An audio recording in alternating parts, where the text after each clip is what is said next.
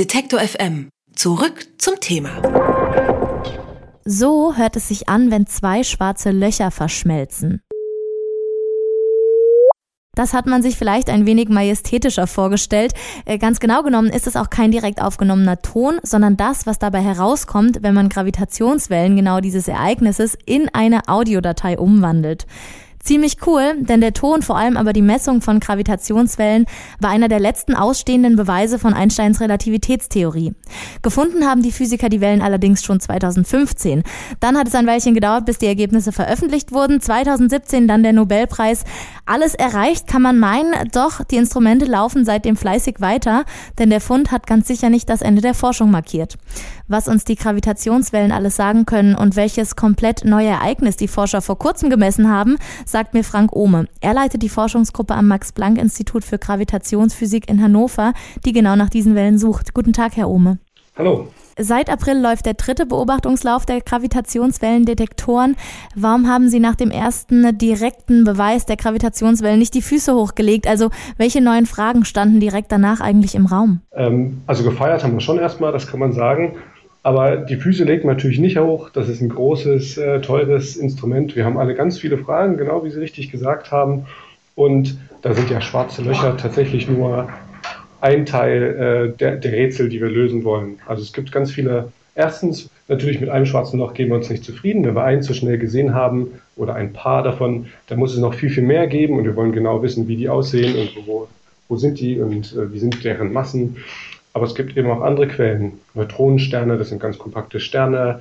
Ähm, die können in Paaren auftreten, aber vielleicht auch alleine geben die Gravitationswellen ab, wenn sie rotieren. Supernova-Explosionen wissen wir, gibt es im Universum. Davon haben wir noch keine Gravitationswellen gesehen. Und vom Big Bang und so weiter. Also ich könnte jetzt eine ganze Weile darüber reden, was es alles für mögliche Quellen gibt. Und wir sind froh darüber, dass wir schon einige gesehen haben, aber äh, die Reise ist noch lange nicht zu Ende. Die geht gerade erst los. Und welche haben Sie gesehen in den vergangenen drei Jahren? Was wir gesehen haben bisher sind ausschließlich Binärsysteme.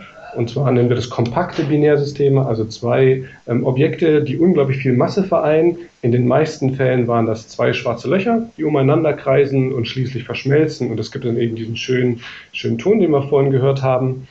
Ähm, aber es gibt auch ganz kompakte Sterne und die kompaktesten, die wir kennen, heißen Neutronensterne. Und äh, davon haben wir ein Paar von zwei solchen Neutronensterne gesehen, wie die äh, verschmolzen sind. Das haben wir in Gravitationswellen gehört, aber wir haben auch die Explosion in ganz vielen anderen Teleskopen gesehen. Und das war ganz, ganz aufregend für die ganze Astronomie-Gemeinschaft.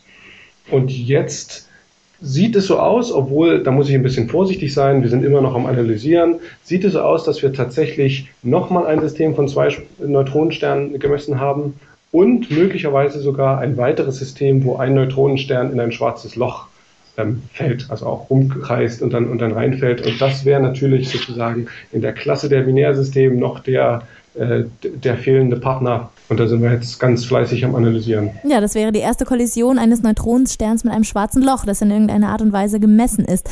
Aber jetzt messen Sie nicht einfach immer weiter, sondern die Instrumente werden auch immer weiter verbessert. Gerade von dem zweiten in den dritten Beobachtungslauf sind das Hardware- oder Software-Updates? Wie müssen wir uns das vorstellen? Beides, geht immer beides Hand in Hand. Tatsächlich äh, muss, muss man fair sein und sagen, das, was die, diese einzelnen Beobachtungsläufe hauptsächlich definiert, sind Hardware-Upgrades. Also es geht darum, ähm, besseres Material reinzubringen, den Detektor auf Vordermann zu bringen, sage ich mal, ähm, gucken, dass das ganze Streulicht weggeht ähm, die Laserpower zu erhöhen. Und jetzt haben wir auch ähm, Licht, das also gequetscht ist. Darüber könnten wir auch wieder lange reden, was es genau ist, aber gequetschtes Licht wird also jetzt im, im Detektor benutzt und das führt wieder dazu, dass das Rauschen geringer ist.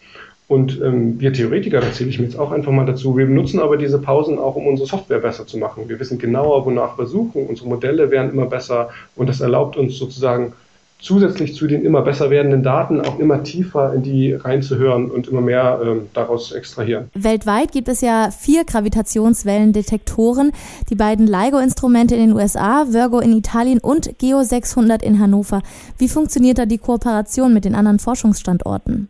Die funktioniert exzellent, das muss auch so sein. Ähm, jedes Instrument für sich könnte zwar was messen, aber das wäre unglaublich schwierig, ähm, sich sicher zu sein, hat man da wirklich was Astrophysikalisches gemessen oder nur eine Störung. Das heißt, es ähm, wichtig für den Erfolg unserer Wissenschaft, dass diese Instrumente alle miteinander kollaborieren. Und das bedeutet im täglichen Leben, wir äh, teilen die Daten, wir analysieren die Daten auch nur gemeinsam. Ähm, wir haben wöchentlich Telefonkonferenzen mit Wissenschaftlern auf der, auf der ganzen Welt und auch Technologie geht hin und her. Beispielsweise der Geodetektor bei uns in Hannover ist ein relativ kleiner Detektor. Die Daten selbst sind vielleicht nicht so sensitiv, aber das ist ein super Testinstrument, wo die neuesten Technologien entwickelt werden, häufig Jahre bevor die dann ähm, verschifft werden nach, nach Amerika, zum Beispiel in die großen LIGO-Detektoren. Mhm. Jetzt wurde ja mit allem dem Bild vom schwarzen Loch, ihren Gravitationswellen, äh, Einsteins Relativitätstheorie erstmal belegt. Das heißt, wir müssen unser Konzept von Raum und Zeit nicht komplett über den Haufen schmeißen. Aber gab es in den Jahren Ihrer Forschung einen Moment, in dem Sie nochmal extrem erstaunt waren über das, was Sie gefunden haben? Ach, man kann schon eigentlich die erste Gravitationswellenentdeckung äh, fällt da voll rein. Also einerseits, wir wussten, dass die neuen Instrumente Advanced LIGO, ähm, haben wir die ja dann genannt, als es wieder losging, dass die sensitiver waren, aber dass es so schnell geht, also die Natur uns wirklich so äh, gut gesonnen ist, das war eine Überraschung. Dass es schwarze Löcher sind, war für viele auch eine Überraschung. Dass die so schwer sind, also dass wir, als wir das gesehen haben, also ich persönlich konnte es tatsächlich eine Zeit lang gar nicht glauben, dass es wirklich dass es nicht zum Beispiel ein Test ist oder so. Ähm, weil im Nachhinein können wir das alles schön erklären und das passt in unsere Theorien rein, aber dass es wirklich so viele, so schwere schwarze Löcher ähm, gibt, die nun auch solche Gravitationswellen produzieren, die wir haargenau messen können, das war schon eine Überraschung, sehr glückliche für uns. Und dann natürlich, was sind die nächsten Überraschungen, also was sind die nächsten großen Ziele, die jetzt ausstehen in Ihrer Forschung? Wir müssen jetzt den Sprung schaffen von einzelnen äh, bahnbrechenden Entdeckungen zu das, was die Astronomie schon seit Jahrzehnten, Jahrhunderten macht, nämlich den ganzen Himmel überwachen, wirklich zu verstehen mit mehr und mehr Daten, wie sich das Universum so entwickelt. Also da gibt es eine große Herausforderung, dass wir also von den einzelnen äh, ähm, Entdeckungen jetzt auch wirklich auf das große Ganze schauen.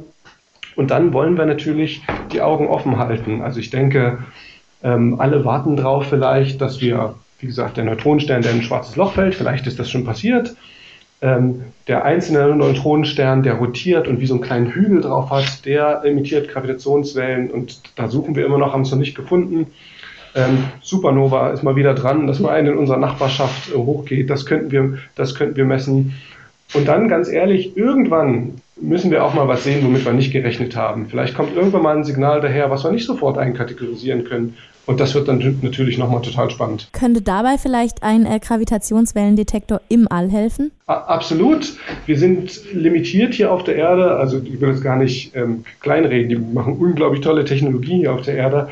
Aber einfach dadurch, dass sich der Boden ein bisschen bewegt, dass es hier verschiedenste Rauschquellen gibt, ähm, sind wir limitiert mit dem, was wir machen wollen. Und wenn wir also nach den beispielsweise ganz großen schwarzen Löchern schauen wollen, wie das, wo wir jetzt ein Foto davon gesehen haben, wenn wir das in Gravitationswellen hören wollen, solche massiven Objekte, müssen wir viel niedrigere Frequenzen hören und das geht auf der Erde einfach nicht.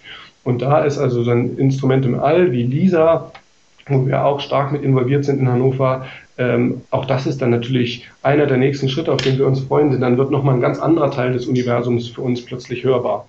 Seit April läuft der dritte Beobachtungslauf der Gravitationswellendetektoren. Über die neuesten Erkenntnisse und die nächsten Ziele habe ich mit Frank Ohme gesprochen. Er forscht in Hannover zu Gravitationswellen. Vielen Dank für das Gespräch. Gern geschehen. Detektor FM gibt's übrigens auch als Radio für den ganzen Tag. Wir machen mutiges und unaufgeregtes Radio im Netz. Denn Radio kann mehr sein als Hits, Hits, Hits. Mehr Infos gibt's auf Detektor FM.